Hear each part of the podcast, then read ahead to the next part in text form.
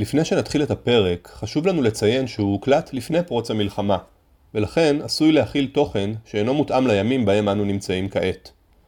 אנו מאמינים שדווקא בתקופה קשה זו, מחובתנו להנגיש לקהל הרחב את הידע העשיר של חוקרי המזרח התיכון של הפורום לחשיבה אזורית, ולהציג תמונה מורכבת וביקורתית על הנעשה באזור. גם בתקופה מחרידה זו אנו נותרים מחויבים לעתיד טוב יותר למדינת ישראל במזרח התיכון וליהודים ופלסטינים בין הים לנהר. שלום וברוכים הבאים לכאן זה שם, הפודקאסט של מכון ון ליר, הפורום לחשיבה אזורית והאגודה הישראלית לחקר המזרח התיכון והאסלאם. האם אנחנו כאן או שם? בלעד השם הוא מונח בערבית שמתייחס לחלקו המערבי של הסהר הפורה, והוא כולל בתוכו גם את ארץ הקודש, ישראל, פלסטין, וגם את מדינות ירדן, סוריה ולבנון. במילים אחרות, שם זה כאן. אני דוקטור ערן צדקיהו, ובפודקאסט הזה אני מזמין אתכם לערער על הנחות היסוד שיש לכם לגבי האזור שבו אנו חיים. בכל פרק נערך חוקרים וחוקרות המתמקדים בסוגיות שונות הקשורות למזרח התיכון, ודרכם ננסה להעלות את תשומת הלב לנושאים שלרוב נשארים בשולי החדשות. בעוד הנושאים הקשורים למזרח התיכון, לרוב מנותחים מזווית ישראלית שכפופה לשיקולי ביטחון, אני מקווה שהפודקאסט הזה יעורר את הסקרנות להיבטים חדשים שקשורים בחיים של השכנים שלצידנו, ומשם אל עבר הסתכלות אחרת על האזור כולו. תהנו מהפרק.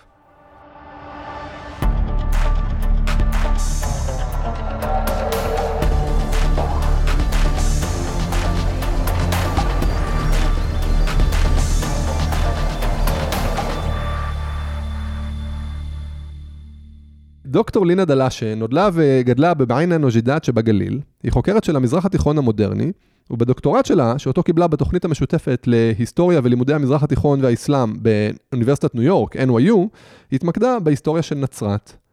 כיום עמיתת מחקר במרכז נחמיה לב ציון, שבחוג ללימודי אסלאם והמזרח התיכון באוניברסיטה העברית.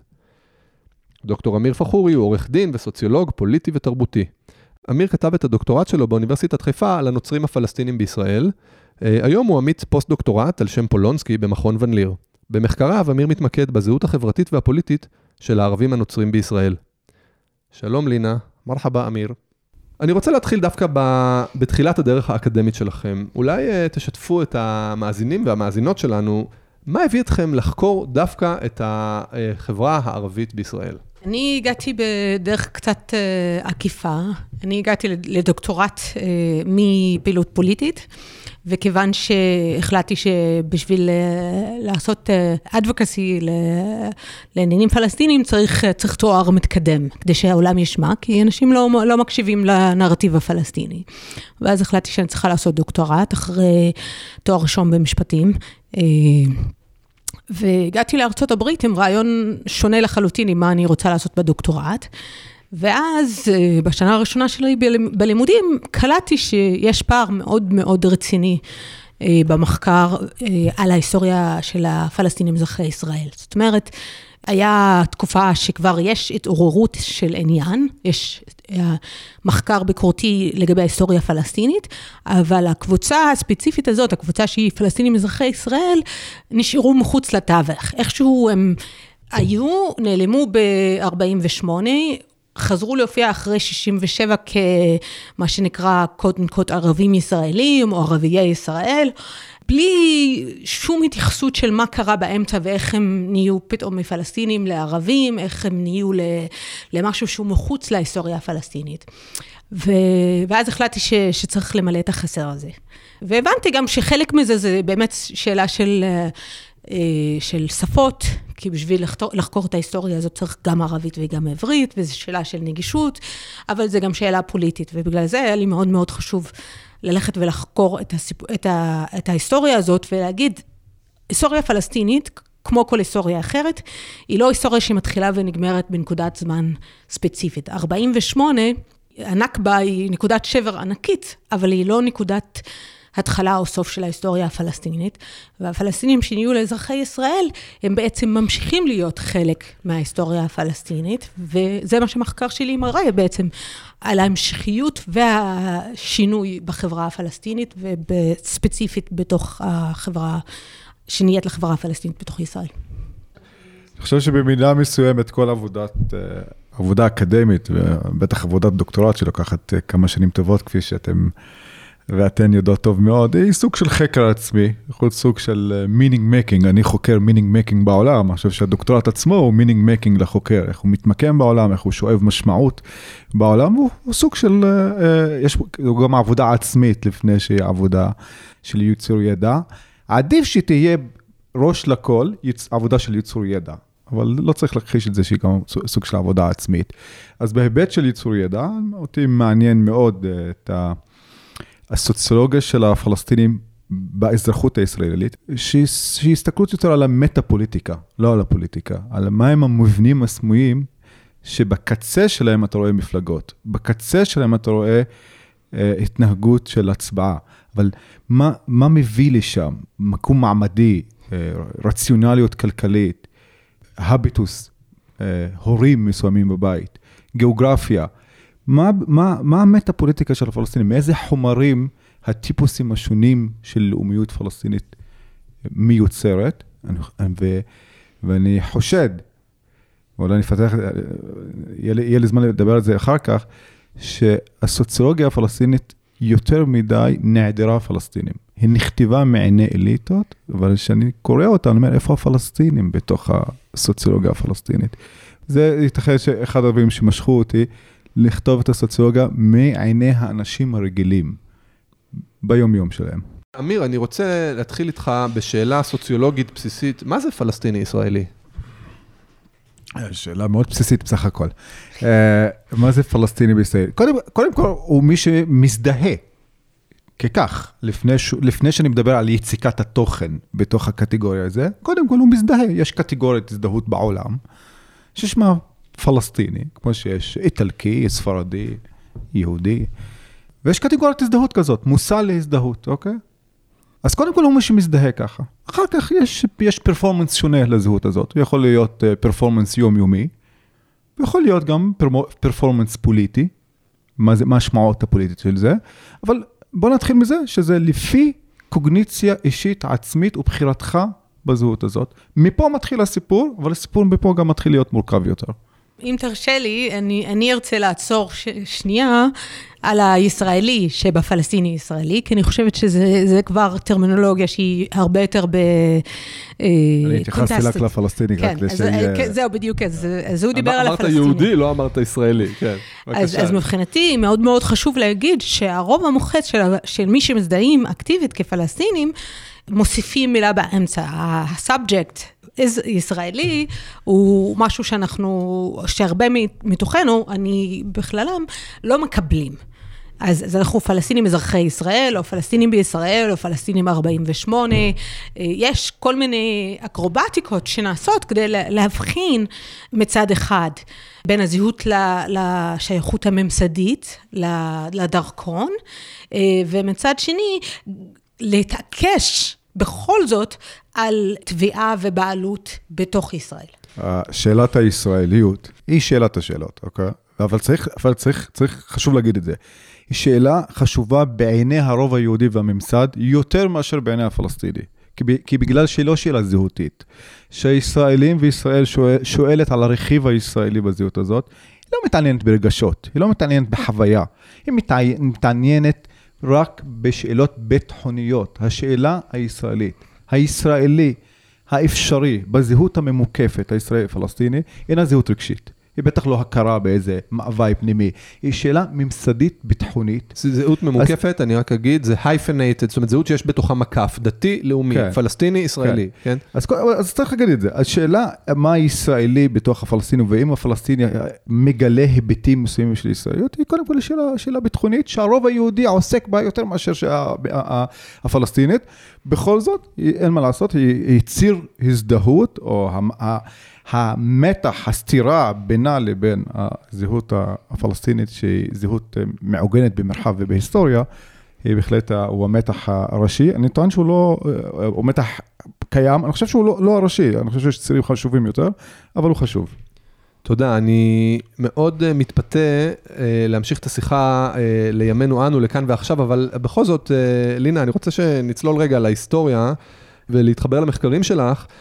ב-1948, אחרי מאות אלפי פליטים, הסיפוח הירדני, ההשתלטות המצרית על מה שנקרא רצועת עזה, נשארים בשטחי מדינת ישראל בערך 160 אלף ערבים פלסטינים, שפתאום הם הופכים להיות אזרחי המדינה, אפשר לומר למען הפשטות שכופים עליהם את האזרחות הזאת, אפשר לומר שבאותה נשימה כופים עליהם אזרחות ושוויון זכויות ומשטר צבאי, כן? והם הופכים להיות הבסיס של מה שנקרא החברה הערבית בישראל, הפלסטינים אזרחי ישראל וכן הלאה, ואת באה ואומרת, זה לא נקודת התחלה ולא נקודת סוף, אלא זה רצף, 48 ו-67, אלה שנות ה-70, ה-80 ועד ימינו אנו. נכון. זה מאוד מאוד חשוב לי להדגיש את ההמשכיות הזאת, כי יש פרויקט מדינתי ישראלי פוליטי ליצור את הזהות הזאת של ערביי ישראל, שהיא מנותקת מההיסטוריה הפלסטינית ומתביעה לאדמה. וזה משהו שהוכח מחקרית, זה היה פרויקט כזה של ליצור את הזהות הזאת שהיא מנותקת. ואז איכשהו כאילו נתפס לתוך גם כולל הספרות הביקורתית את ההנחה הזאת שיש את הישות הזאת. והמחקר שלי בא כצעד ראשון להגיד, הנחת היסוד הזאת היא לא נכונה. כי הנחת היסוד הזאת מניחה שיש משהו שמתחיל ב-48, שהוא מנותק לחלוטין מההיסטוריה שהייתה לפני. אלא מה? הפלסטינים אותם פלסטינים, הם תחת ריבונות שונה, אבל היא גם ריבונות קולוניאלית, שזה משהו שהוא המשכיות של התקופה הבריטית. זאת אומרת, השלטון הבריטי בפלסטין היה שלטון מנדטורי, אבל עכשיו הספרות כבר הבירה שבעצם זה צורה אחרת של קולוניאליזם.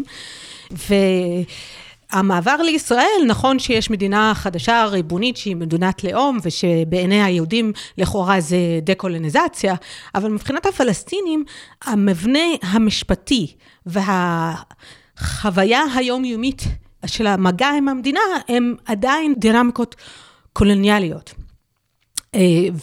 ובתוך הדינמיקות האלה, הפלסטינים צריכים למצוא את עצמם ולהתמודד. ומה שהמחקר שלי מראה, שכבר בשנות ה-40, אני מתחילה בשנות ה-40 וממשיכה עד שנות ה-50, אני מראה שהם כבר בשנות ה-40 משתמשים בשיח של אזרחות וזהות פלסטינית.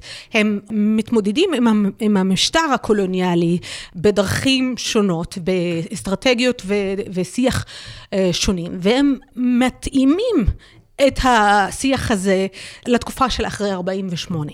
אז זאת אומרת, השיח של האזרחות ודרישת הזכויות דרך האזרחות הוא לא חדש, הוא שיח שהוא ממשיך, כמובן במעבר טראומטי ביותר. אני לא ממיתה בערך של הנכבה. הנכבה הייתה נקודה טראומטית ביותר, הייתה הרס של העם הפלסטיני באדמתו, פירוקו לחלקים נפרדים שחוו חוויות היסטוריות נפרדות, הייתה הרס הגיאוגרפי והפיזי של פלסטין ההיסטורית, עם חורבנם של יותר מ-500 יישובים, עם הרס העיר הפלסטינית, עם הגירוש של כל הרוב המוחץ של שכבה הפוליטית, של המשכילים, של העירוניים, אבל בתוך זה, האנשים שבעצם מוכרחים להפוך לחלק ממדינת ישראל כדי לשמור על מקומם בתוך ארצם, בתוך בתיהם, האלה שנהיים לפלסטינים אזרחי ישראל, לא מוותרים על הזהות הזאת, לא שוכחים את ההיסטוריה הזאת, הם עדיין רואים בעצמם כחלק מהעם הזה, הם רואים את הנכבה כנכבה שלהם,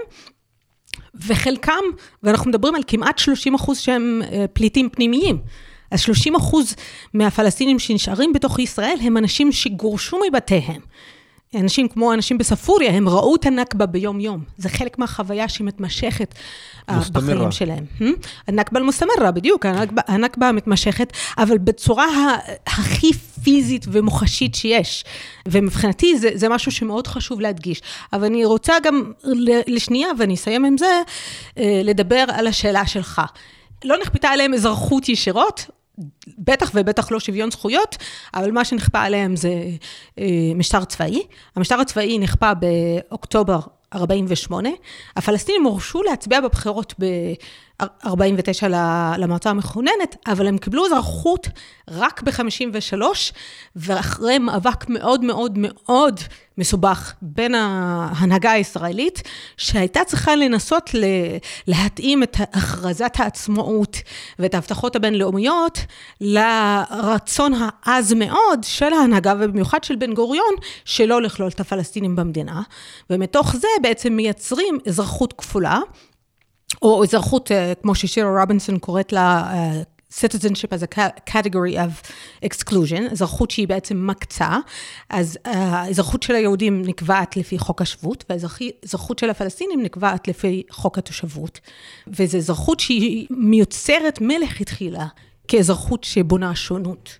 כשאני שומע אותך, אני חושב על זה שלמעשה מעט מאוד מחקרים נכתבו על הממשל הצבאי, בטח בעברית, ואני חושב על האופסימיסט של אמיל חביבי, שאומנם נכתב במאוחר יותר, אבל בעצם אחד היצירות, גם המוכרות בישראל, שכתב סופר ערבי, שעוסקת ישירות בחוויה של הערבי האזרח, או הנתין הזה, מיד אחרי 48 ובשנות ה-50, תחת משטר צבאי.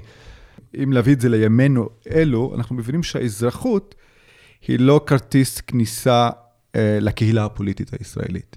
האזרחות היא כן מבדילה אותך מפלסטינים אחרים תחת ריבונות ישראלית, אבל מחוץ לאזרחות הישראלית, וקו הגבול הופך בין כאן לשם, הוא לא קו גבול גיאוגרפי, אלא האזרחות עצמה כאתר סוציולוגלי הופך להיות הקו.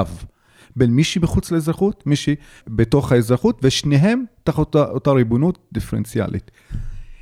אבל בתוך האזרחות יש עוד היררכיה, שלי נתחילה לגעת בה, שזה מי הוא בתוך הפוליטיקל קומיוניטי, ומי הוא מחוץ לפוליטיקל קומיוניטי. Who is politically in, who is politically out. בתוך הקהילה הפוליטית, זה שיש לו זכות לעצב את פני המקום. מחוץ לקהילה הפוליטית, זה שיש לו אולי זכות לא להיות מגורש מכאן, אבל ועוד זכויות אישיות, אבל לא יותר מזה. כאילו שאלת הלגיטימיות של ההשתתפות הפוליטית של הערבים בישראל. בעצם, אם אני מבין, אתה אומר, מבחינתנו, כערבים פלסטינים, אזרחי המדינה, האזרחות היא לא הזמנה להיות חלק, אלא היא הפרד ומשול. בינינו לבין המרחב הפלסטיני. זה לא רק מבחינתנו, זה מבחינת ההיגיון המוסדי בישראל. האזרחות שניתנה, זה לא שובר שבצידו כניסה לקהילה הפוליטית, לא. והאזרחות, יש כמה סוגי אזרחות, שוב לי נתחיל לגעת בזה, האזרחות הכי משמעותית, היא אזרחות שמכניסה אותך לקהילה הפוליטית, או לתשובה לשאלה who owns the state. אתה מקבל בעלות במדינה, אוקיי? אז זה כדי להשלים את המסלול שלי נתחילה בו, בין שני סוגים של אזרחות, אחד מכוח שיבה, והשנייה בתוך ישיבה, והישיבה מביאה לאזרחות רק כדי לזכויות אינדיבידואליות מוגבלות, הן משמעותיות, שצריך להבין, משמעותיות, אבל בטח כלפי פלסטינים שתחת כיבוש ישיר, אבל הם לא מגיעות כדי אזרחות מלאה, במובן שיש לכם זכות להיות בעלים של המקום ולעצב את פניו, ובטח לא להיות חלק מתוך הפוליטיקה הלגיטימית או ממעגלי הלגיטימציה, בדרך כלל אנחנו מסתכלים עליהם מהפריזמה של שלטון, קואליציה וממשלה.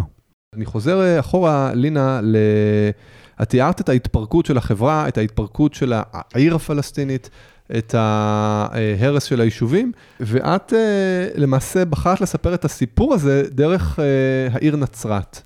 אז מה הסיפור של העיר הזאת, ומה קרה לה ב-48? כמו שאמרתי מקודם, הסיפור שרציתי לספר זה סיפור של המשך, שהיה לי חשוב מאוד לספר לא רק את הסיפור של השוני ושל הסוף, אלא של הקטיעה, אלא סיפור באמת של ההמשך. ונצרת הייתה מקום מאוד טוב לספר את הסיפור הזה, כי נצרת הייתה מושא עניין לרשויות הקולוניאליסטיות גם לפני 48. היא עיר שהיא הייתה מאוד מאוד מרכזית מבחינה דתית עבור הבריטים, שאגב, זה גם, יש בזה קונסטרקט מסוים, כי נצרת ברוב הזמנים הייתה כפר קטן ונידח, ואפילו בשלבים מסוימים רק מוסלמי. אבל יש את האתוס הנוצרי שמאוד מאוד חזק, שלבריטים יש אינטרס מאוד מאוד חזק לחזק, אבל גם הבריטים שמים את הבירה האדמיניסטרטיבית שלהם בנצרת, ואז נצרת נהיית לעיר חשובה, ובגלל זה לנו כהיסטוריונים יש את הגישה ללמוד על מה שקורה שם. ובגלל שאני לא מעוניינת בפוליטיקה הגבוהה, אלא בהיסטוריה החברתית פוליטית, כאילו בפוליטי כמשהו חברתי ובחברתי כמשהו פוליטי, זה נתן לי את האפשרות לספר את הסיפור הזה מתוך המקום הזה. ונצרת, באופן הזה היא מצד אחד מייצגת את החוויה הפלסטינית בתוך ישראל, כי זה עיר ששרדה, ומצד שני היא ייחודית, כי בכל זאת נצרת זוכה ליחס שונה, כי השלטונות הישראלים מודעים, או לפחות מאמינים שהעולם מסתכל. בגלל שנצרת עיר חשובה לנצרות, הם מאמינים שהעולם מסתכל, ואז הם חייבים להיזהר.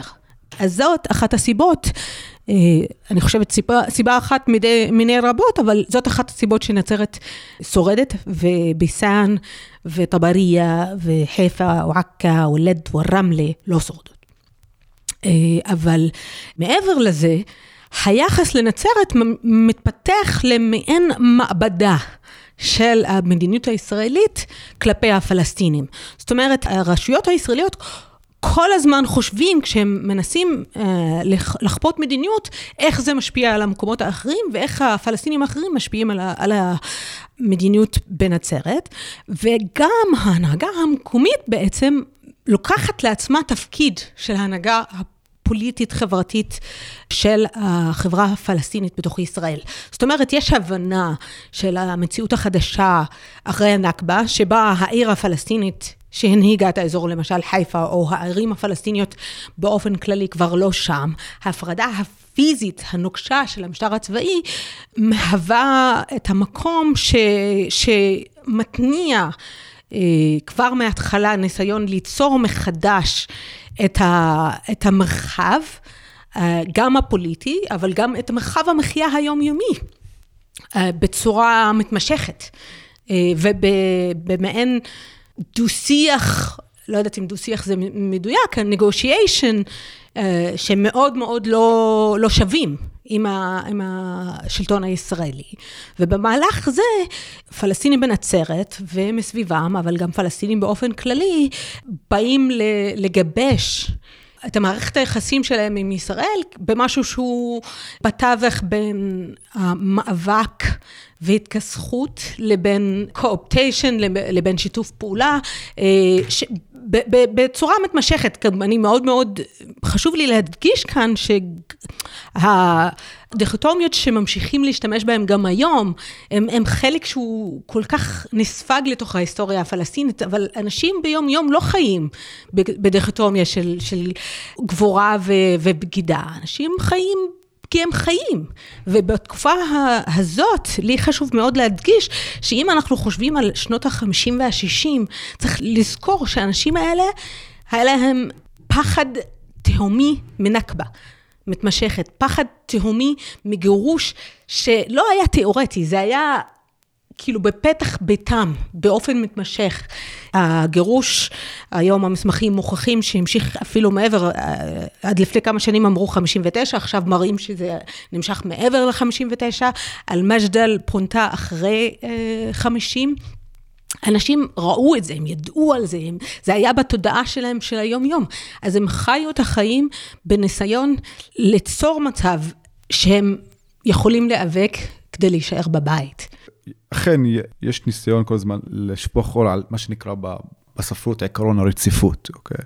שיש אפיסטמולוגיה של רציפות, יש תודעה של רציפות בין לפני ואחרי, מבחינת על ציר הזמן, ובפני, עם כל הפלסטינים, לפי על ציר העמיות הפלסטינית, מובן של peoplehood, אוקיי? לא מובן, בפני המובן הלאומי, שהוא מובן גבוה יותר.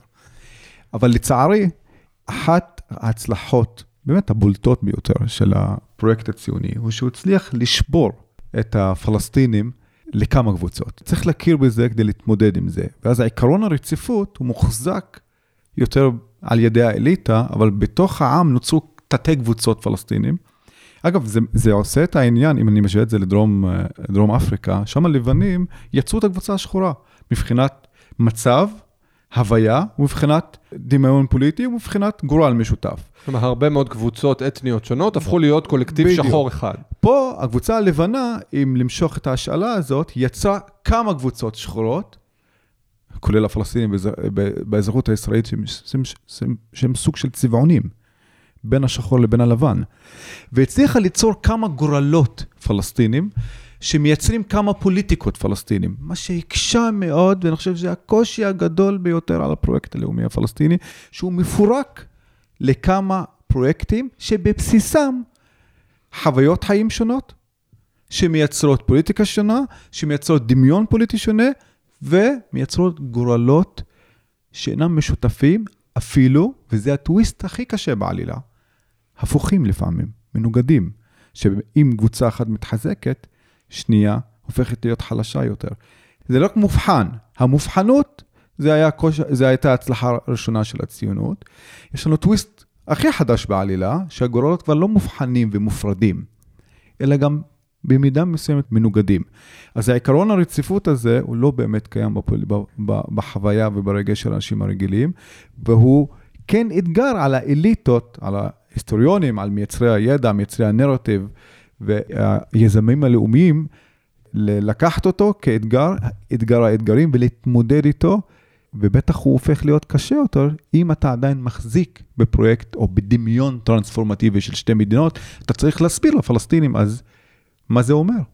אם נפרק את זה רגע, זאת אומרת, 5 קבוצות בסיס, שזה הפלסטינים אזרחי ישראל, את הגדה, תחת הרשות, את עזה, תחת חמאס, את מזרח ירושלים, ואת מחנות הפליטים והפזורה, כשאם מפרקים את זה, לפחות, כי אם מפרקים את זה, זאת אומרת, יורדים במזרח ירושלים, פלח מכפר בדרום מזרח העיר, הוא לא כמו משכיל עירוני, ואותו דבר, זאת אומרת, משכיל מחיפה, הוא לא בדואי מהנגב, אבל בסדר, בכל חברה יש את המתח בין הטרוגניות לאיזושהי הומוגניות וסולידריות. אבל אני לא דיברתי על החלוקה הזאת, אני דיברתי על חלוקה בחבילות הזכויות שהריבון הישראלי מקצה לכולם. לא בהבדל בין מעמדיות או אזוריות או גיאוגרפיה, זה קיים בכל מדינה שאנחנו מכירים. ההבדל הוא בריבון אחד, משטר אחד, שמקצה חבילות זכויות שונות בין הים לנהר. כמה חבילות זכויות, ולקבוצה אחת שאתה הזכרת הוא לא מקצה כלום. פשוט מוציאו אותה מהמגרש עצמו. אז היום אנחנו במצב שבו החברה הערבית בישראל, הפלסטינים אזרחי ישראל, יש להם מספר מבנה הנהגה, יש נגיד את התנועה האסלאמית, את ועדת המעקב, את ראשי הערים, את המפלגות, יש את הארגונים של החברה האזרחית, אבל יש לזה היסטוריה. שוב, דרך נצרת וההתארגנות הכלכלית והפוליטית של הפלסטינים, תחת הממשל הצבאי, בעיקר, הקומוניסטים בנצרת שיחקו תפקיד מאוד מאוד חשוב, גם על זה את כתבת, ונשמח אם תרחיבי. נכון, אז נצרת היא מאוד מאוד מעניינת, חלקית בגלל הדרך שבה בעצם היא עיצבה את ההוויה הפוליטית לפלסטינים אזרחי ישראל, בתחילת דרכם, וממשיכה בצורה מסוימת. וכאן, א', אני אחזור לרגע, אני מסכימה עם אמיר, אגב, אנחנו לא חלוקים כל כך, כי אני חושבת שהמבנה הלאומי... בלעיבה, אנחנו נכתלף, אם שמעי. אנחנו חושבים שקנאת סופרים מרבה חוכמה, כשאנחנו לא מסכימים, יש בינינו, אנחנו גדלים, צומחים שם. בדיוק מה שעשיתי, תודה.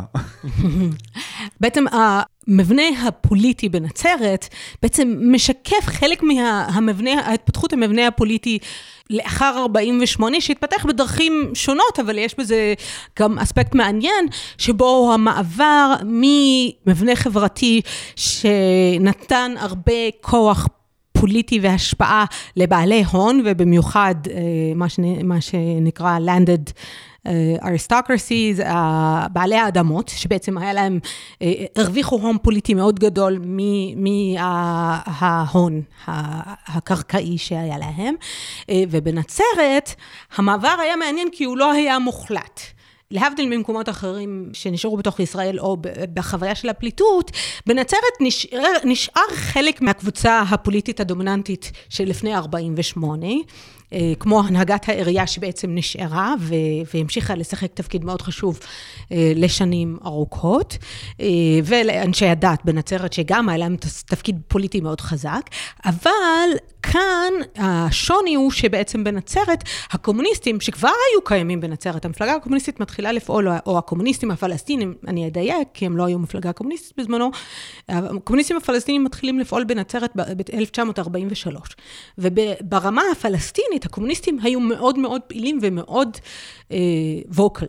הם היו קולניים, הם היו, למרות שהיו מספרית קטנים, היה להם ראייה פוליטית מאוד מגובשת, והיה להם קול מאוד מאוד ברור במאבק, והם ניסו באמת להתחרות על עיצוב התודעה והפוליטיקה הפלסטינית. לא הצליחו במיוחד, אבל אחרי 48, עם היעלמות הרוב המוחץ של המתחרים שלהם ביצירת מרחב פוליטי, והם האפשרות שלהם להמשיך לפעול, בגלל שהם באוקטובר 48 בעצם חוברים ביחד היהודים והקומוניסטים הערבים ויהודים בחזרה למפלגה אחת, וישראל לא יכולה, לא מסוגלת להכריז עליהם כמפלגה בלתי חוקית, למרות שמאוד רוצים. בן גוריון, העוינות שלו לקומוניסטים היא מאוד ידועה, אבל נורא קשה, בזמן שאפשר למנוע התפתחות כל גוף פוליטי פלסטיני עצמאי, ובאמת ישראל מונעת התפתחות כל גוף פוליטי עצמאי עד שנות ה-70, המרחב הפוליטי שנוצר לפלסטינים, בהגנה הזאת של המפלגה המשותפת הערבית-יהודית, המפלגה הקומוניסטית, מאפשר להם לקחת תפקיד מאוד משמעותי בבניית הפוליטיקה הפלסטינית, והם עושים את זה ישירות, הם נכנסים לזה ישר אחרי 48.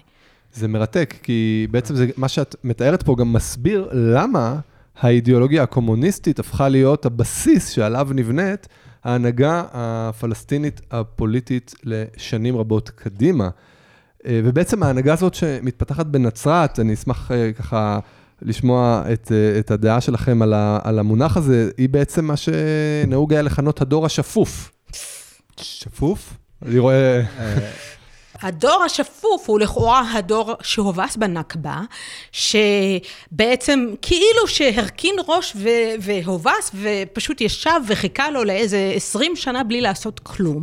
ואז היה את הדור האמצעי, ואז לפי התיאוריה הזאת, הדור הזקוף זה הדור שלי, שעם כל הכבוד, מניסיון אישי אני יכולה להגיד גם לא כל כך זקוף, אבל לבוא ולהוציא את הדברים מהקשרם ההיסטורי, ולהגיד כאילו שזה דור נחנק, שזה דור שנלחם והצליח להישאר בבית, אבל לא הצליח להישאר בבית כמשהו שתוך ויתור מוחלט על זהות ועל זכויות, זה דור שנלחם בכל יום בעצם. נכון שהם הפסידו הרבה מלחמות, אבל בנצרת היה כבר הפגנה, בפברואר 1950, שנה וחצי אחרי הכיבוש, היה הפגנה בדרישה לעבודה, שבה המשטרה ירו על מפגינים. זה לא אנשים שלקחו את התבוסה והפנימו אותה וחיו איתה.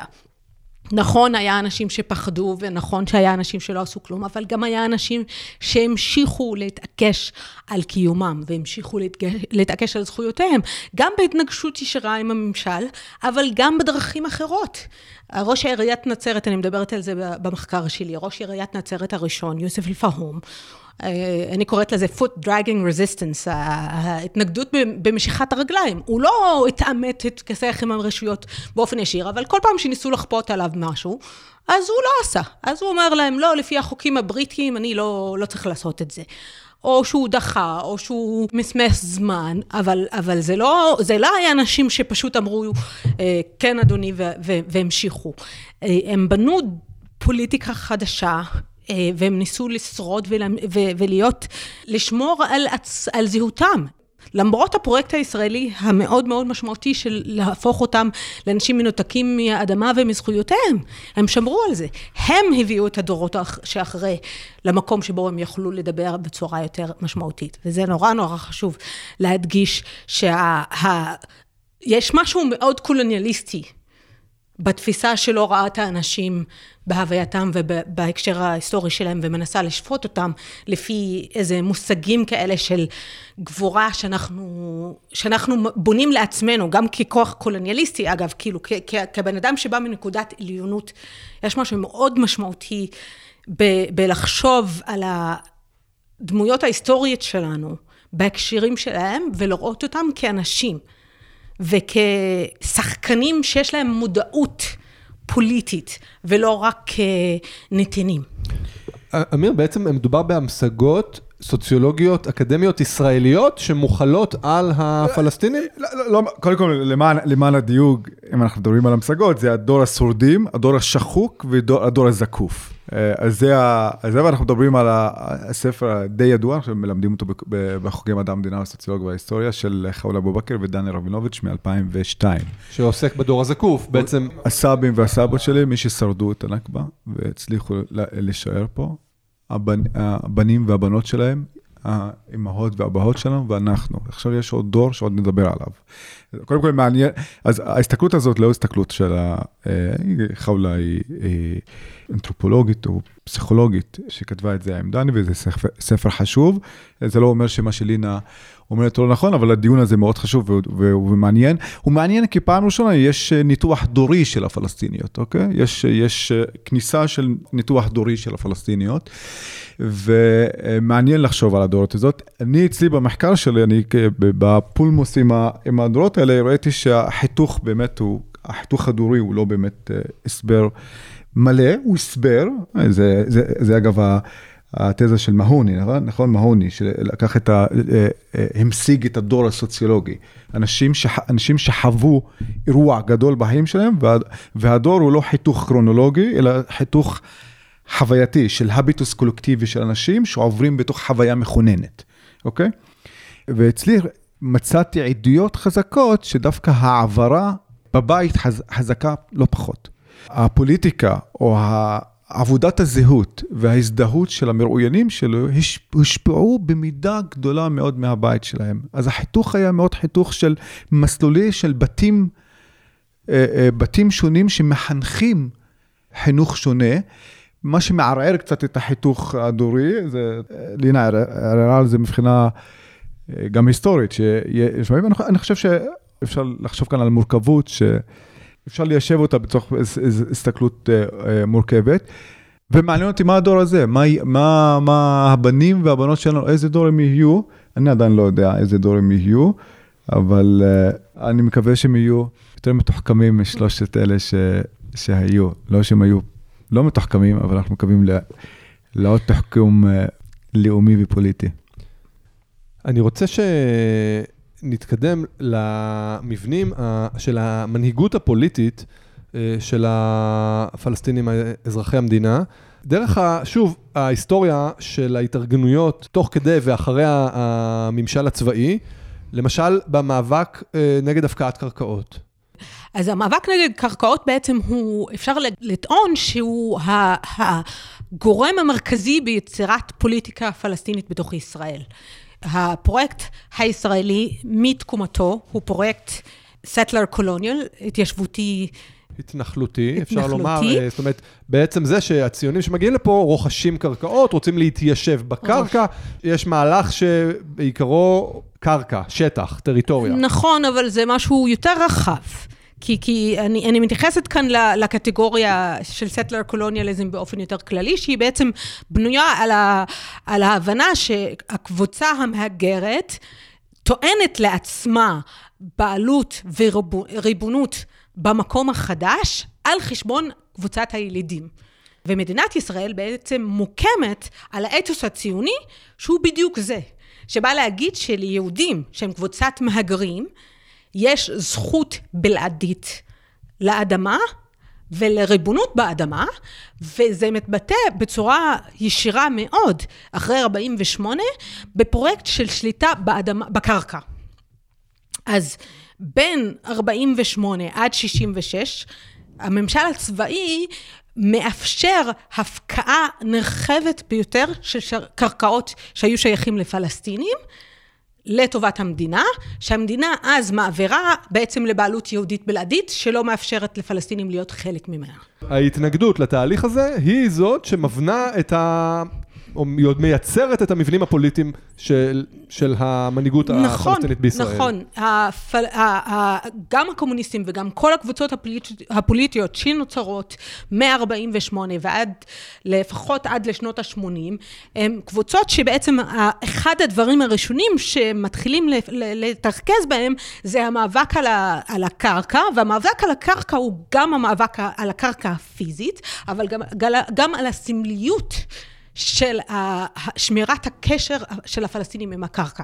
אז הקומוניסטים כבר כשבעצם המחוקק הישראלי מתחיל לעבוד על חקיקה של האפוטרופוס לענייני נפקדים, ואחרי זה על חקיקה של חוקי ההפקעות הקרקע, כל הדברים האלה הם מתחילים את ההתנגדות, אבל התנגדות מתרחבת בצורה מאוד משמעותית, שאפילו חלק מחברי הכנסת של מפלגות הלוויין מצטרפות למחאה נגד חוקי הקרקע. אבל זה ממשיך, הקבוצה הפוליטית על ארד, שבעצם נדחקת על ידי מדינת ישראל, ובסוף, מתחילה ב-59, ב-65 מוצאת מחוץ לחוק, וחבריה נדחקים מחוץ לגבולות המדינה, השם שלהם כבר נותן רמז, על ארד, האדמה, היא כבר נקודת הבסיס של הפוליטיקה שהם מציעים, והם מוציאים פוליטיקה לאומית פן-ארביסטית, שזה גם מעניין השילוב הזה, שבעצם השייכות לאדמה, שהיא כל כך מרכזית, אבל גם הם וגם אבנה אל בלד, גם השם הוא בני הכפר, זה גם שם שמשייך פוליטית ההתנגדות, למדיניות הישראלית של הפקעת הקרקעות, בעצם מובילה ומזיזה את תהליכי ההתנגדות למדינת ישראל, וגם בצורה מאוד מעניינת מביאה את הקולקטיב הפלסטיני, וגם כקולקטיב וכפרטים, בעצם כי האנשים האלה שאחרת היו מפחדים להיות בפוליטיקה, עכשיו אין להם מה להפסיד, בעצם הם מפסידים את הבית, את האדמה, את המחיה, והם נהיים לחלק מהמאבק הזה, ובגלל זה כשאנחנו מגיעים ליום האדמה, שהוא נקודת C ולא נקודת התחלה, אתה רואה את המאסס, בעצם את ההמונים, הפלסטינים יוצאים למאבק, שהוא בעצם מאוד מגובש בשלב הזה, על הדבר הבסיסי ביותר מבחינתם. על הזכות לקרקע בתוך ישראל. יום האדמה, 1976, אנחנו מדברים על תאופיק זיאד, אמיל חביבי, שמתוך המפלגה הקומוניסטית של נצרת, מובילים את המאבק, תנועת בני הכפר, גם כן שנות ה-70, אם אני לא טועה. זה בעצם הראשיתה של הפוליטיקה העצמאית, הפלסטינית, שאנחנו מכירים היום, עם חדש, בלד, שתקום מאוחר יותר בשנות ה-90, והרשימות האחרות. אמיר, אתה... אני רוצה לתת זווית אחרת. משלימה, לא אחרת, על המאבק הזה. כי יום האדמה, באופן די לא מובן מאליו, הוא דווקא כניסה לאזרחות הישראלית. כי המאבק נגד ההפקעות נעשה בכלים אזרחיים. תוך הפנמה של האזרחות הישראלית, ותוך הפנמה שאנחנו, הכלים של המאבק, הם מאבק אזרחי. ומי יום האדמה, אני רוצה לקחת אותנו לכאן ועכשיו, ואני אומר שבאופן מפתיע, הציבור שהכי תומך היום בפתרון שתי המדינות בין הים לנהר, מי הוא? הפלסטינים בישראל. מכל הציבורים בין הים לנהר, דווקא הפלסטינים בישראל, באחוזים מאוד גבוהים מהשאר, עדיין נאחזים בשתי המדינות. למה? כי הם נאחזים בשיח האזרחות. ושיח האזרחות תלוי מנהו בחבל הטבור שלו, בדמיון טרנספורמטיבי של שתי מדינות. וכל המנהיגות שלנו שצמחה היום, אם אתה לוקח ממנה את הקו הירוק, את אשליית הקו הירוק, אין לה שפה. כי היא נאבקת נגד המדיניות הגזענית של המדינה, בו, היום זה גזענות אפילו, אף אחד לא תוריח להחביא את זה אפילו, מתוך אזרחות, ושוב, בלי אשליה של קו הירוק, ובלי דמיון של שתי מדינות, אין אזרחות. לישראלים וישראליות מן השורה, וגם לסטודנטים, תלמידי ותלמידות מחקר, אפילו לחוקרים וחוקרות שמשוקעים בנרטיב הישראלי, אני חושב שיהיה קשה לשמוע אתכם. ומעניין אותי, אתם בטח רגילים לזה, זאת אומרת, אני לא מפיל אתכם מהכיסא, נכון? נכון, אני אגיד במאמר מסוגר שהייתי בכנס אקדמי מאוד מאוד יוקרתי בוורקשאפ לפני כמה שנים, והבן אדם שאחראי הזה הוא אחד החוקרי ההיסטוריונים של הקולוניאליזם הכי חשובים בעולם, וכשהתחלנו את הוורקשאפ הוא הסתכל עליי במבט מאוד כזה של את פוליטית מדי, הוא בשלב מסוים אפילו אמר לי את זה, אני לא מאמין ב... אני חושב שהמחקר שלך פוליטי מדי, ויש לי בעיה עם זה. ובסוף הוורקשאפ היינו צריכים להגיש פייפרס, ואז הוא בא אליי והוא אמר לי, אני חוזר בי, כי למרות שיש לך סי פוליטי מאוד ברור, כל מה שאת אומרת מתועד במסמכים, בפוטנוטס, בכל רמה שלו. הבעיה כאן של הציבור הישראלי וגם של הרבה מהעולם, א', בעצם יש שני רבדים. א', שהנרטיב הפלסטיני הוא נרטיב של קבוצה מודרת ומוקצת, ואז תמיד אנחנו ברמה שנייה כזה בחשדנות, ואנחנו צריכים להצדיק את עצמנו, כי אם היית אומר את הדברים האלה על חברה ישראלית, אף אחד לא היה מבקש ממך קבלות. אבל זה שאני כפלסטיני, כחוקרת פלסטינית, חייבת לשים פוטנוט כל 3 מילים, כדי להוכיח את עצמי ולהראות, זה חלק ממבנה הכוח של האקדמיה, לא רק בישראל אלא בעולם. אבל גם אני מבחינתי, אני רואה את עצמי כהיסטוריונית הרדיקלית, שבאה לשנות את השיח, לא רק בהקשר הפלסטיני-ישראלי, אלא בהקשר היותר רחב, בצורה שבה מבטאת את הקול של הקבוצות המודרות, של הקבוצות הילידות, בצורה שהיא לא צריכה להיות ניטרלית. עוד, כי אין ניטרליות. את הניטרליות ניפצנו, פנון כבר בשנות ה-60, כבר אמר, for the native, neutrality is always against him. עבור הילדים, הניטרליות תמיד נגדם. כי ניטרליות היא כלי כזה שאומר, אתה רגשי, אתה קבוצה רגשית, ואז זה משתיק אותך. אז אני מבחינתי, אני רוצה שישראלים ישבו באי שקט מוחלט.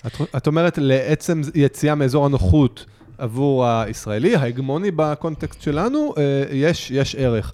אמיר, היא אמרה חשדנות. מה, אתה דיברת על פוליטיקה של חשד בתוך הסוציולוגיה הפוליטית הפלסטינית. כן, זה היה המאמר שלי בפורום לחשיבה אזורית, שמעריך את הפודקאסט הזה.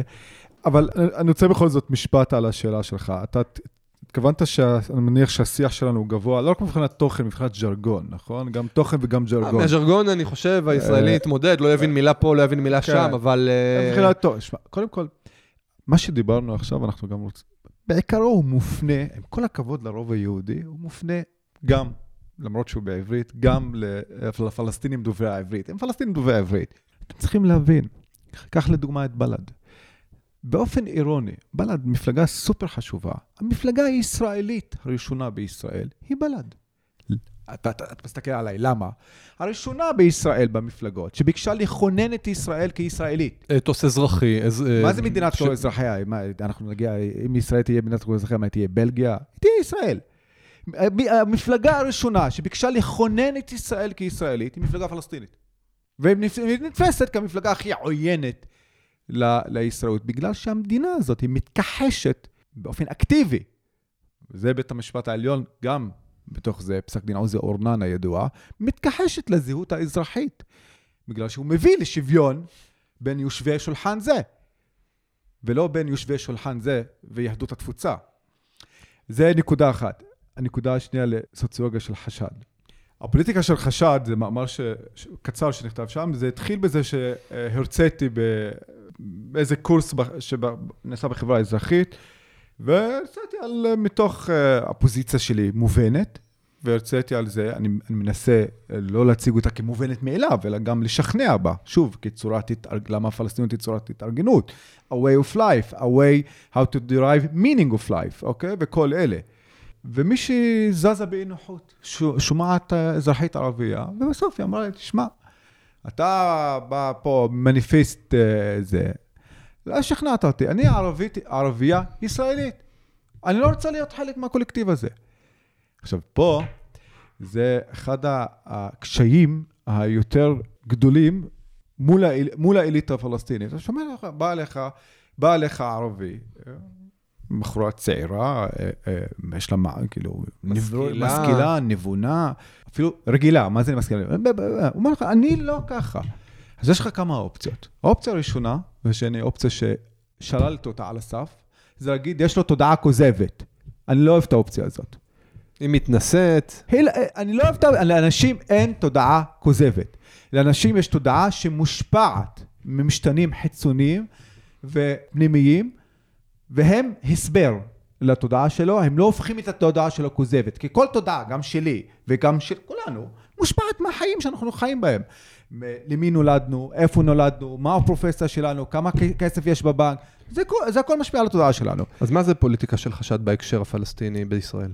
זה חוסר התמודדות עם זה שאנשים יש להם בחירות, שהשיוך הפלסטיני שלהם, הזהות הפלסטינית שלהם, כמו כל זהות לאומית, לא צריך להבין, היא לא מובנת מאליו, בטח לא במדינה שהפרויקט השני בחשיבותו אצלה, הפרויקט הראשון הוא איחוד יצירת העמיות היהודית המודרנית, מפני קולקטיבים שונים מכל העולם. הפרויקט השני הוא הריסת. פירוק הפלסטיניות. פירוק הפלסטינית. זה שני פנים לא אותו צד. אז מי חשוד כאן? מי חשוד כאן, אמיר? החשד הוא, שוב, החשד הוא הבחור או הבחורה הדוברי הערבית, שאומרים, אני לא מזדהה כפלסטיני. עם זה לא צריך לבטל, לא צריך להיכנס הודעה כוזבת, צריך לשכנע, להבין, להיכנס לשיחה. ואני אומר לרוב הישראלי, שאומר תמיד, הנה יש שמזדהים מערבים ישראלים.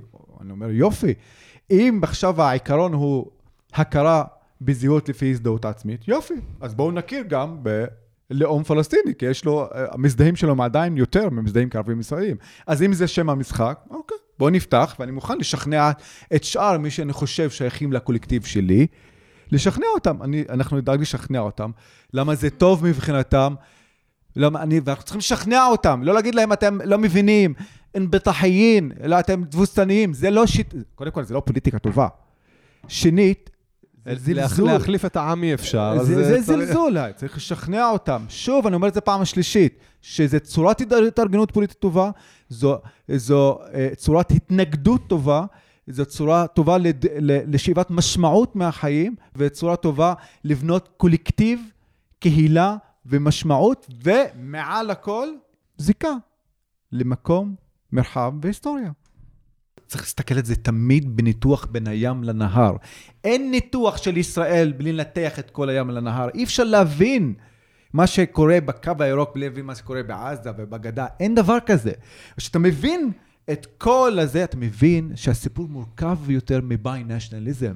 הסיפור הוא סיפור של יחסים משולשים שאוסלו הביאו אותם לשיא אותם, יחסים של משולשים בין המדינה הישראלית, האתנית, עם רוב יהודית, בין המיעוט הלאומי בתוך המדינה, לבין ישות בדרך או מדומיינת שאמורה להיות מדינת האם, ואתה מקבל יחסים טריינגולריים, יחסים משולשים, וזה הופך את הסיפור להרבה יותר מורכב מסתם דו-לאומיות. אבל הצורה הפשטנית אחת לראות את זה, ושבימין הישראלי אומרים את זה מדי פעם, זה שאתם רוצים מדינה פלסטינית מעבר לקו הירוק, ומדינת כל אזרחיה בתוך מדינת ישראל, ואז בעצם אין ביטוי למדינה היהודית הציונית, לא כאן ולא שם. ערן, עם טיעון כזה צריך להתמודד, לא לברוח ממנו. ויש איך להתמודד אותו. עם טיעון כזה צריך להתמודד. מה זה אומר שמדמיינים את העיקרון החלוקה? מה זה אומר? שיש שתי חלוקות, אוקיי? אנחנו הולכים להחלטת החלוקה, יושבת כאן היסטוריונית, זה אומר ששתי המדינות יהיו מדינות שוויוניות. האם יהיה היבט מסוים של סמלי או אופי כזה? זה בהחלט יכול להיות על השולחן. ככל שהוא כפוף, יודגש הדגש היטב לעיקרון השוויון לפי הדין הבינלאומי ולפי ההחלטה המכוננת את שתי המדינות. אתה מכיר איזה מודל שמתאים לדבר הזה? 80% מהמדינות בעולם הן כבר מדינות עם יותר מלאום אחד. אני לא רק מכיר לאום כזה, אני מכיר את הגלובוס. והגלובוס, כל העולם כבר, אינו מחבר בין מדינה ואומה. זה צרפת אולי מחברת בין מדינה ואומה, והיא עושה את זה באופן מאוד אגרסיבי, וכדי לשמר את הליברליות שלה, היא הכי לא ליברלית, אוקיי? אין מדינה ואומה. יש מדינה וכמה קבוצות בתוכה, תסתכל על המדינות בפוסט-יוגוסלביה, פוסט-סובייטי, וזה תמיד כמה קולקטיבים בתוך המדינה. אם אני מכיר דווקא מדינה... דווקא הדוגמה של כישלון המלטינשנל. אני אומר לך ש-85% מהמדינות מקיימות ניהול שוני דמיון בתוך המדינה. אני רוצה להציג הבנה מאוד שונה מאמיר עכשיו, ולא רק כדי להעלות הרייטינג. אז בעיסוקנו, בחיינו כאן ועכשיו, אני קוראת את התמונה בצורה מאוד מאוד שונה. אז א', מבחינתי, אני אדגיש שוב, אני אחזור לסטלר קולוניאליזם כפריימורק שבה אני מבינה את העולם. למה סטלר קולוניאליזם? כי מי שאמרתי מקודם, היצירה כאן היא בעצם יצירה של ישות שבאה להגיד למהגר יש זכויות יתר על היליד. יש בעולם הסכמה שהמבנה הזה הוא לא מבנה מקובל. בואו נסתכל על דרום אפריקה. עכשיו, ההנחה כאן, שציונות, בגלל שהיא מדינה של העם היהודי, שעבר את ההולוקוסט, או לא יודעת למה, אבל יש איזו הנחה כאן, שזה אומר שהיא צריכה לקבל פס. אין לי בעיה עם קיום יהודי כאן. יש לי בעיה עם ההתעקשות על עליונות יהודית כאן. אנחנו העם היליד. אז מבחינתי, זה שלא תהיה מדינה ציונית, זה הכרח של דקולוניזציה. את חייבת להסביר לי איך זה שונה ממה שאמרתי. אני אומרת את זה בשפה אחרת. אני אומרת שמבחינתי, בגלל זה אני מתעקשת להגיד, אין לי בעיה עם זה שציונות כבר לא תהיה כאן. אני מוכנה להגיד את זה בצורה הזאת, אבל מה שיותר אני לא מסכימה איתך זה לגבי החלטת החלוקה. כי אם אנחנו רוצים לחזור להחלטת החלוקה, החלטת החלוקה היה בה שפלסטין, המדינה היהודית... אנחנו בדמיון של שתי מדינות או מדינה אחת? אני לא בדמיון... זה מסתיר שתי שיחות שונות. אני לא בדמיון של... אני בכל דמיון, בכל סינריו שיבצר, אני חושבת שהציונות צריכה לעבור מהעולם. הציונות כמושג שבו ליהודים יש זכות עליונות בפלסטין, זה מושג שמבחינתי צריך לעבור מהעולם. יאמר הציוני, מה אם הציונות out, התנועה הלאומית הפלסטינית in, הלל כהן ניסח את זה יפה, אמר, עבור היהודים הציונות היא תנועת שחרור לאומי, ועבור הפלסטינים הציונות היא תנועה קולוניאליסטית של דיכוי ושניהם. זה לא יחסי. הציונות מהיום הראשון שלה, אתה יכול להגיד שזה תנועת שחרור לאומי, אבל הציונות בעצמה, מהיום הראשון שלה, ראתה בעצמה כתנועה קולוניאליסטית. לך תקרא את הרצל. הרצל מדבר בשפה קולוניאלית ברורה. זה שאחרי זה רצו לתרגם את זה, כי קולוניאליזם נהיה למשהו out, זה לא הופך את זה. אני לא אומרת שאין זכות ליהודים כאן, אני אומרת שאין זכות ליהודים להגיד שהם בעלי הבית במקום שהוא הבית שלנו. אני לא חושבת שכל אקרובטיקה אינטלקטואלית שבעולם יכולה להצדיק, כמו שאתה לא יכול להצדיק לבנים שבאים ואומרים, סאות' אפריקה, דרום אפריקה צריכה להיות לבנה. כמו שלא היית מצדיק שאלג'יריה צריכה להיות צרפתית. זה אותו מקום שבו. אבל אני רוצה כן לחזור להחלטת החלוקה. כי בהחלטת החלוקה, המדינה שיודעה להיות המדינה היהודית, היה בה 45% פלסטינים. ואם אנחנו רוצים לדבר על החלטת החלוקה, אז בואו נדבר על האנשים האלה שגירשו. 497,000. כן, אבל זה גם, לא רק המספר, 45%. זה אומר שלמדינה הזאת לא היה קיימות כמדינה יהודית, כי היהודים היו נהיים למיעוט.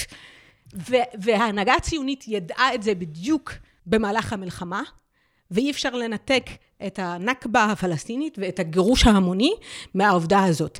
אז כשבאים לדבר על החלטת החלוקה, אני מסכימה עם כל הניתוח המשפטי של המשפט הבינלאומי, אבל צריך מאוד להיזהר בשיחה הזאת, כי כשחוזרים לשיחה הזאת, הדבר המרכזי מבחינתי עבורנו הפלסטינים, שהחלטת החלוקה כבר מתוכה, יצרת חלק מהמתח שנמצא. זה הבחנה מאוד מאוד יפה. לינה, אני מסכים איתך. אבל אני אומר, החלטת החלוקה, לא שאני רואה בה איזה אילן גבוה להתעלות בו, אבל אני חושב שהחלטת החלוקה, בגלל שבשיח הישראלי, במיוחד כלפי החוץ, כלפי פנימה זה שיח היסטורי של מולד היסטורי, כלפי החוץ יש כמה שיחים ישראלים לשיחי הצדקה.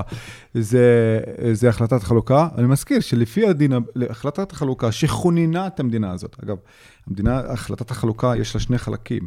כדי to invoke her, אתה צריך להקים את החלק השני.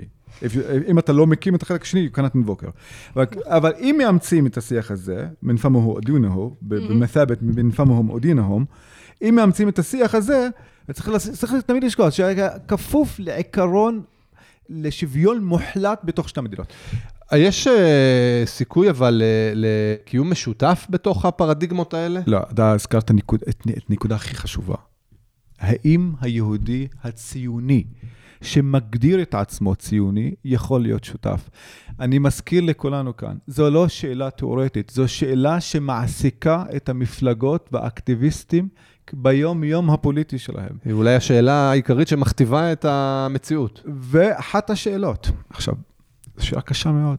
האם שאני קורא את מירון בן בניסטי מכה על חטא כקולוניאליסט בחלום הצוואר הלבן, ואומר בסוף, תשמעו, אני ציוני, אבל אני יודע שביצענו נישול, דחיקה, אפליה, פשעים, אבל אני אומר, אני רוצה לתקן בלי לצאת מהזהות הזאת. כשאני קורא את שולי דיכטר בספר האחרון שלו, אומר אותו דבר, חיים גנז, פחות יותר. בין הכוונות הטובות. מה? שולי דיכטר. על, כן, הכוונות הטובות, יצאו לו באנגלית עכשיו, זה פרמי נתאי. שהוא אחד מאדריכלי הקיום המשותף, היהודי הערבי בישראל. שמציעים דה-קולוניזציה לציונות, אני לא מפרש אותם, זה כמעט דיווח. ושאני קורא עכשיו את אבי רם צורף, שהוא מציא את הספר, היום יצא, על ציונות נגדית. הם מקשים עליי. אז מה אפשר לעשות? מה יספק אותך? אגב, לפני שנתיים זה היה דיון מעל דפי אל-תיחד. השאלה הזאת, זאת לא שאלה תיאורטית. אולי מסמכי החזון הערבים יכולים לספק תשובה? אני אומר לצד הרוב היהודי. צרת חיפה? אני לא עוסק במובנים הרגשיים של הזהות, אני עוסק במובנים הפוליטיים שלה. ככל שאתה מוכן להכיר בעוול היסטורי ולתקן תיקון אמת, תזדהה איך שאתה רוצה. ככל שהפוליטיקה שלך, הפוליטיקה שוויונית, דה-קולוניאלית, במובן שמתקנת מבנים היסטוריים של אי צדק, היבטים רגשיים של זהות, אני לא אעסוק בהם. זה שלך. אני אעסוק בפוליטיקה שלך מולי. באיזה ערכים, באיזה מדיניות, באיזה פוליטיקל פלטפורם אתה תצביע להם. בעודי מבין, כנראה שיש היבטים רגשיים שאין לי יכולת להשפיע עליהם, ואני לא מעוניין להשפיע עליהם, ככל שהפוליטיקה היא באמת פוליטיקה שוויונית. אז אני רוצה להשאיר את הפסיכולוגיה האישית מבחוץ, ולעסוק בפוליטיקה היישומית, שעל מה אנחנו יכולים לחתום ביחד, להסכים ביחד, אנחנו יכולים להסכים שיש כאן אי שוויון משווה שכבר קיים פה לפחות 75 שנה, אנחנו יכולים להסכים שנעשה כאן פשע גדול שצריך להיות מתוקן, אנחנו יכולים להסכים על המון דברים, אם אתה עדיין מרגיש שאתה לא יכול לצאת מהזהות הציונית, זה לך בהיבט הרגשי הפנימי שלה, בהיבט הפוליטי החוצה, אתה מחויב, כולנו מחויבים, לשוויון במובנו האמיתי, העמוק וההיסטורי, לא מכאן והלאה. בעצם עולה מפה איזושהי שאלת על של התאמעות בתוך המערכת והשפעה מבפנים אל מול החרמה ומאבק מבחוץ. אולי זו השאלה המכוננת, אמיר, של הסוציולוגיה הפוליטית הערבית הפלסטינית בישראל? זה בהחלט השאלה, שאלת ה... מתי ביחד ומתי לחוד, מתי אוטונומי ומתי אינטגריישן, היא באמת שאלה, והיא לא רק שאלה, השחקנים השונים בשדה מתמיינים לפי תשובותיהם השונות לשאלה הזאת. בלד, חדש, רעם, כן. עם הכניסה של התנועה האסלאמית לפוליטיקה. כולם מתמיינים לאיפה הם שמים את נקודת האיזון בין לחוד לבין ביחד. ביחד זה התביעה האינטגרטיבית, ולחוד זה התביעה אוטונומית יותר, אוקיי? ואיפה הם שמים את נקודת האיזון, אני יכול לדעת מה ההבדלים ביניהם, והם לא תמיד רפלקסיביים לגבי זה, זה מאוד בשיח, בשפה, בתנועת הגוף. מנסור עבאס הוא שובר את המשוואה הזאת? מפרק אותה לחלוטין? באופן, לא כפי שאתה חושב, כי אתה חושב עכשיו על מנסור עבאס כייצוג של פוליטיקה אינטגרטיבית, נכון? אוקיי. אני אגיד לך שזה ההפך. כי מנסור עבאס חושב מתוך השטטל פלסטיני. אוקיי? הוא חושב מתוך הפינה הפלסטינית. אני כולם אומרים לי שמנסור עבאס הוא כמו החרדים. לא, לא, לא. אתם טועים. יש אולי ממשקים. לחרדים יש תביעה מאוד חזקה, כפי שאנחנו רואים בימים האלה, כלפי הממלכה. הממלכה היא המדינה. למנסור עבאס יש לו את ההיפוך הגמור. הוא אומר לך, אין לי תביעה כלפי הממלכה. אני בתוך השבט שלי מתכנס בתוך הכפר שלי. באופן אירוני, הוא התגלמות היציאה מתוך האזרחות הישראלית. אגב, רעף הבחן את זה מאוד יפה, וגם אחרים הבחנו את זה מאוד יפה. רעף? אני כתבתי על זה בתיאוריה ובביקורת, גם המשכתי את ההבחנה הזאת. אנחנו מדברים על רעף זרק, שהוא סוציולוג, משפטן פלסטיני, מבריק ובכיר. אז דווקא שמנסור עבאס אומר לך, אין לי קשר למה שקורה, אוקיי? אין לי קשר למה אני לא רוצה, תנו לי את המשאבים שלי כדי שאני אתכנס לתוך הגטו הפלסטיני. זה לא תביעה של אינטגרציה, להפך, זה אימוץ של השבטיזציה, הטרייבליזם הישראלי, של השבטיות הישראלית, והפיכת הפלסטינים מלאום לשבט, מובן של קבוצה אתנית, אבל לא קבוצה אתנית, קבוצה אתנית שיושבת בפינה שאין לה. תסתכלו את ההבדל בין בלד שרוצה לשנות את הממלכה, יש לה תביעה כלפי המשטר, מדינת כל אזרחיה.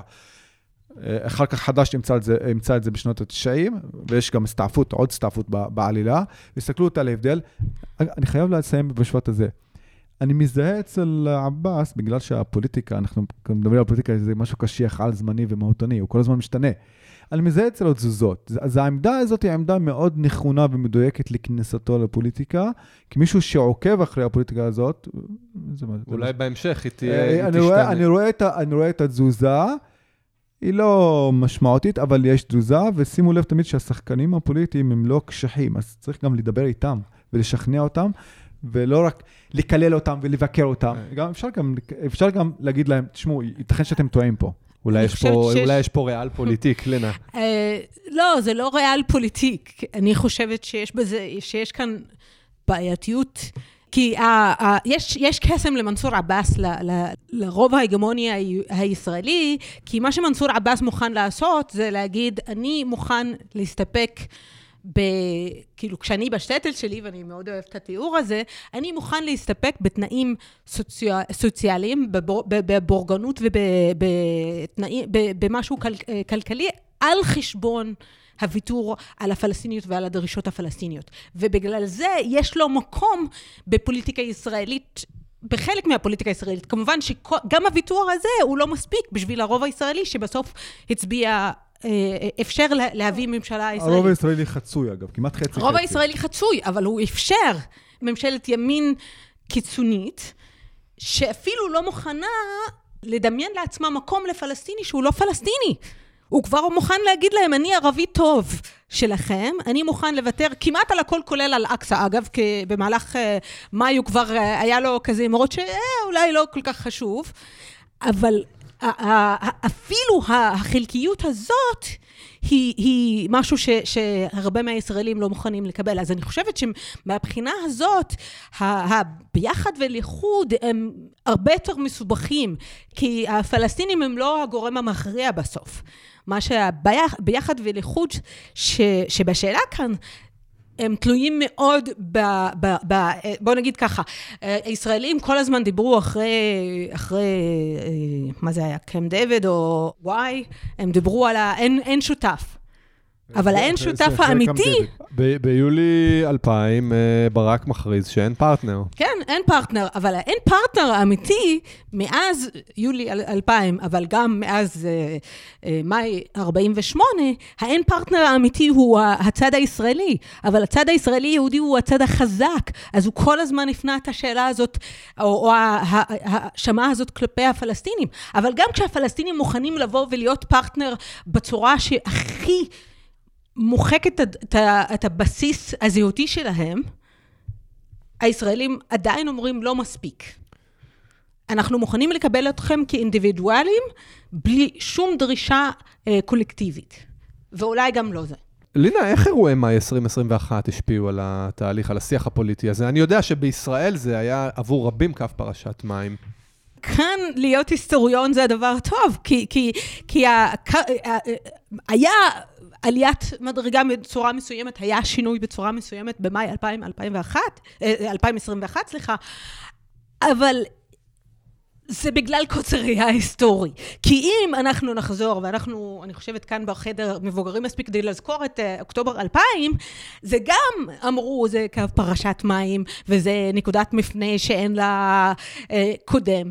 אבל גם ב-76, את זה אני לא זוכרת, אבל אני יכולה להגיד לך שהשיח הישראלי היה כאילו שקם דבר, וגם ב-58, בעצם עד שנות ה-20, אם נחזור אחורה. זה כל פעם, זה כאילו, לא, אבל הנקודות האלה שאני מדברת עליהן, 58, 76, זה נקודות שהן בדיוק אותו קו פרשת מים, בין ישראל לאזרחים הפלסטינים שלהם. מאז קום המדינה יש איזה תהליך שהוא עקבי. 1958, כן, 1958, שצריך לדבר על זה יותר, 1958 בהפגנת הראשון במאי, שנפלה באותו שבוע של יום העצמאות העשירי לישראל, ישראל נסתה לכפות חגיגות יום עצמאות, הקומוניסטים ניסו להיאבק בזה, והיו מאבקים בתוך הכבישים בנצרת, ומעצרים המוניים, ומה שעכשיו, אם אתה הולך וקורא את זה, זה נשמע בדיוק כמו מאי 2021.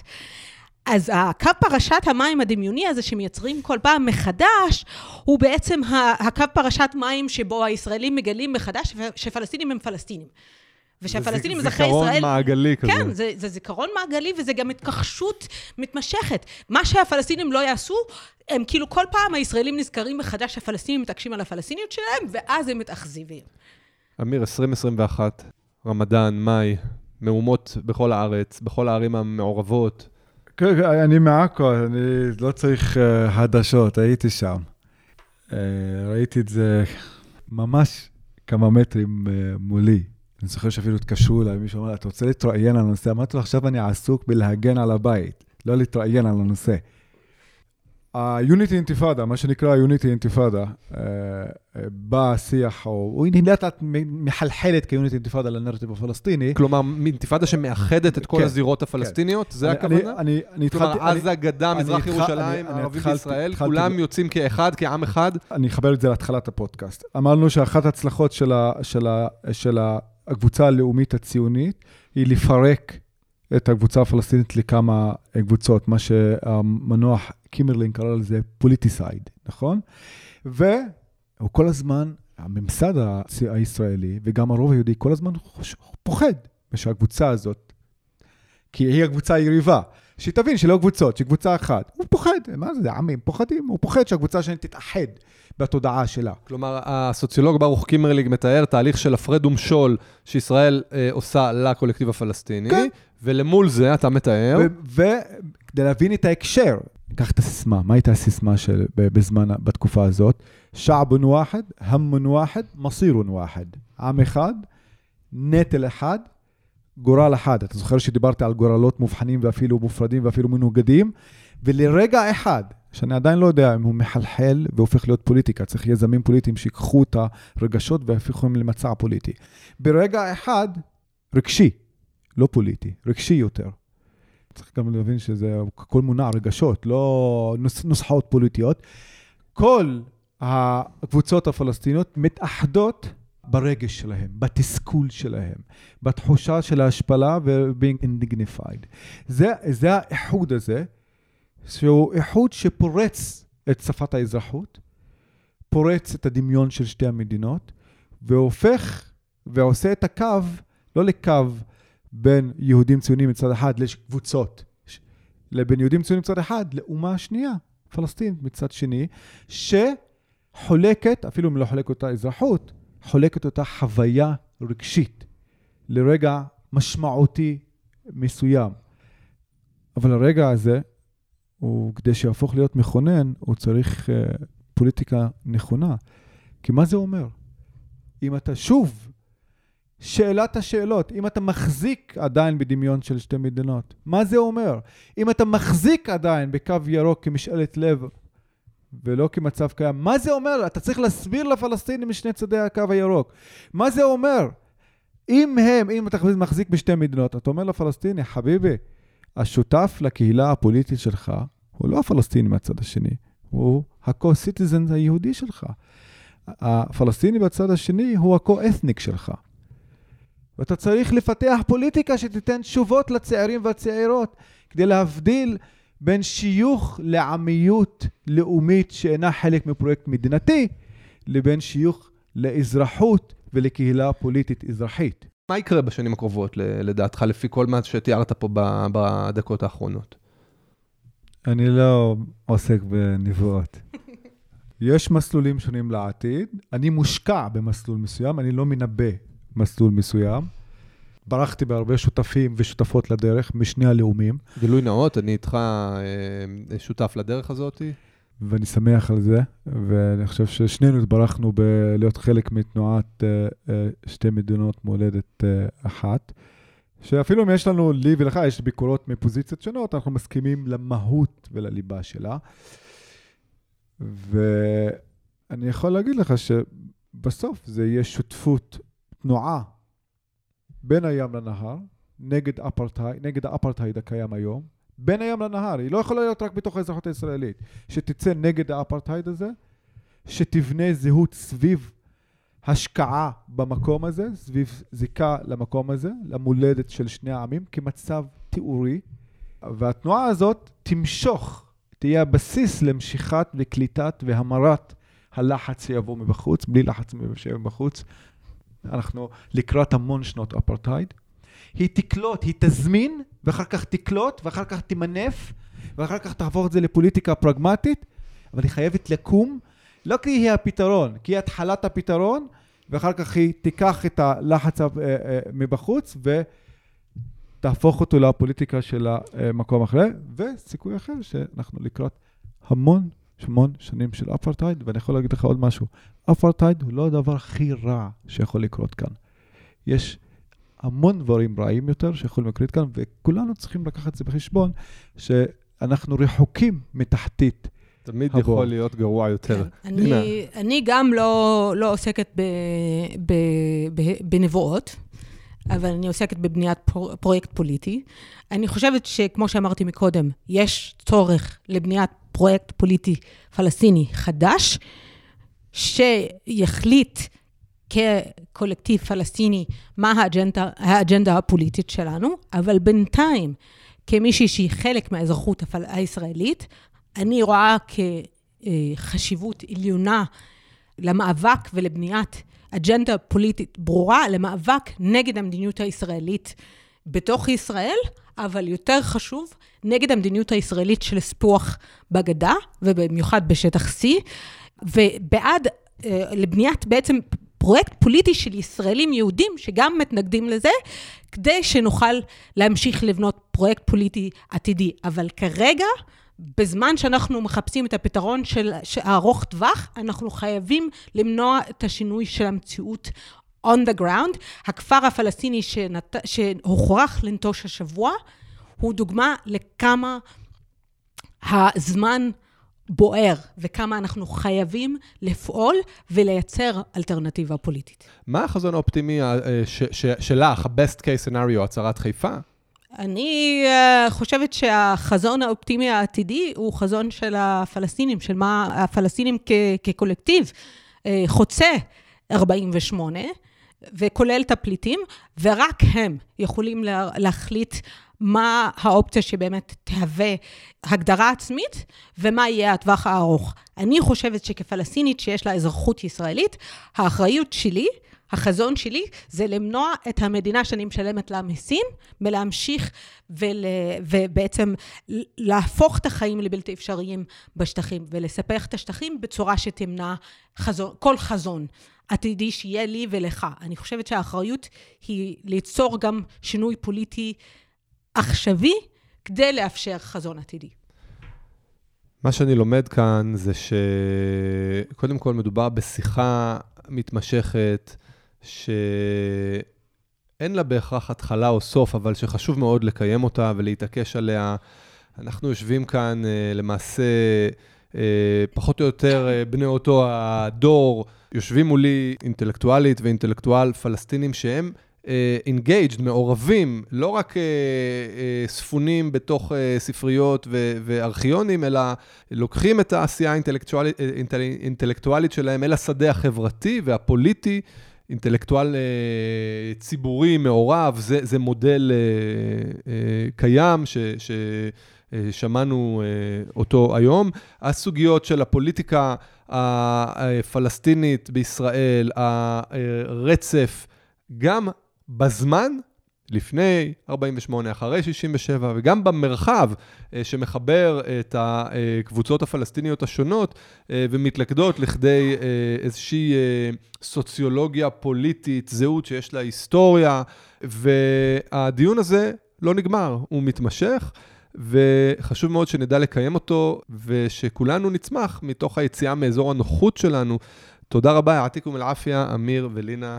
אללה יעפיק, ערן, אללה יעפיק, אירינה. תודה יפי, אמיר. ותודה על ההזמנה, וגם המון תודה לפורום, ואני קורא מכאן לכל מי שמקשיב ומקשיבה, לקרוא בפורום. הפורום לחשיבה אזורית. הפורום לחשיבה אזורית, אחד הדברים היותר טובים שקורים באזרחות הישראלית, והיא נקודת אור, באמת, היא מודל לאקטיביזם בייצור ידע, שמנסה לדמיין את ישראל, אם מי שלא יודע את זה, כחלק מהמקום הזה, ולא כווילה בג'ונגל, ולא כחות חנית של אימפריאליזם מערבי, או קולוניאליזם מערבי, אלא חלק מהמקום הזה, וצריכה להבין שהמציאות היא לא באירוויזיון, אלא במזרח התיכון. תודה, וואו, זה מדהים. ותודה גם לכם, מאזינות ומאזינים יקרים. מקווה שנהניתם מעוד פרק של כאן זה שם, הפודקאסט של הפורום לחשיבה אזורית והאגודה הישראלית לחקר המזרח התיכון והאסלאם. תודה גם ליהב ארז המפיקה וליאל מגן על התחקיר. עד הפעם הבאה. סלמת.